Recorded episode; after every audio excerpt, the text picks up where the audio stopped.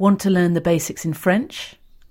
The 18 audios in the album are devised for beginner learners of French and include a series of short conversations in which you will hear people greeting each other, asking how to get somewhere, asking who someone is, buying things, ordering breakfast in a cafe and talking about what they eat for breakfast, booking a hotel room, and using numbers and letters.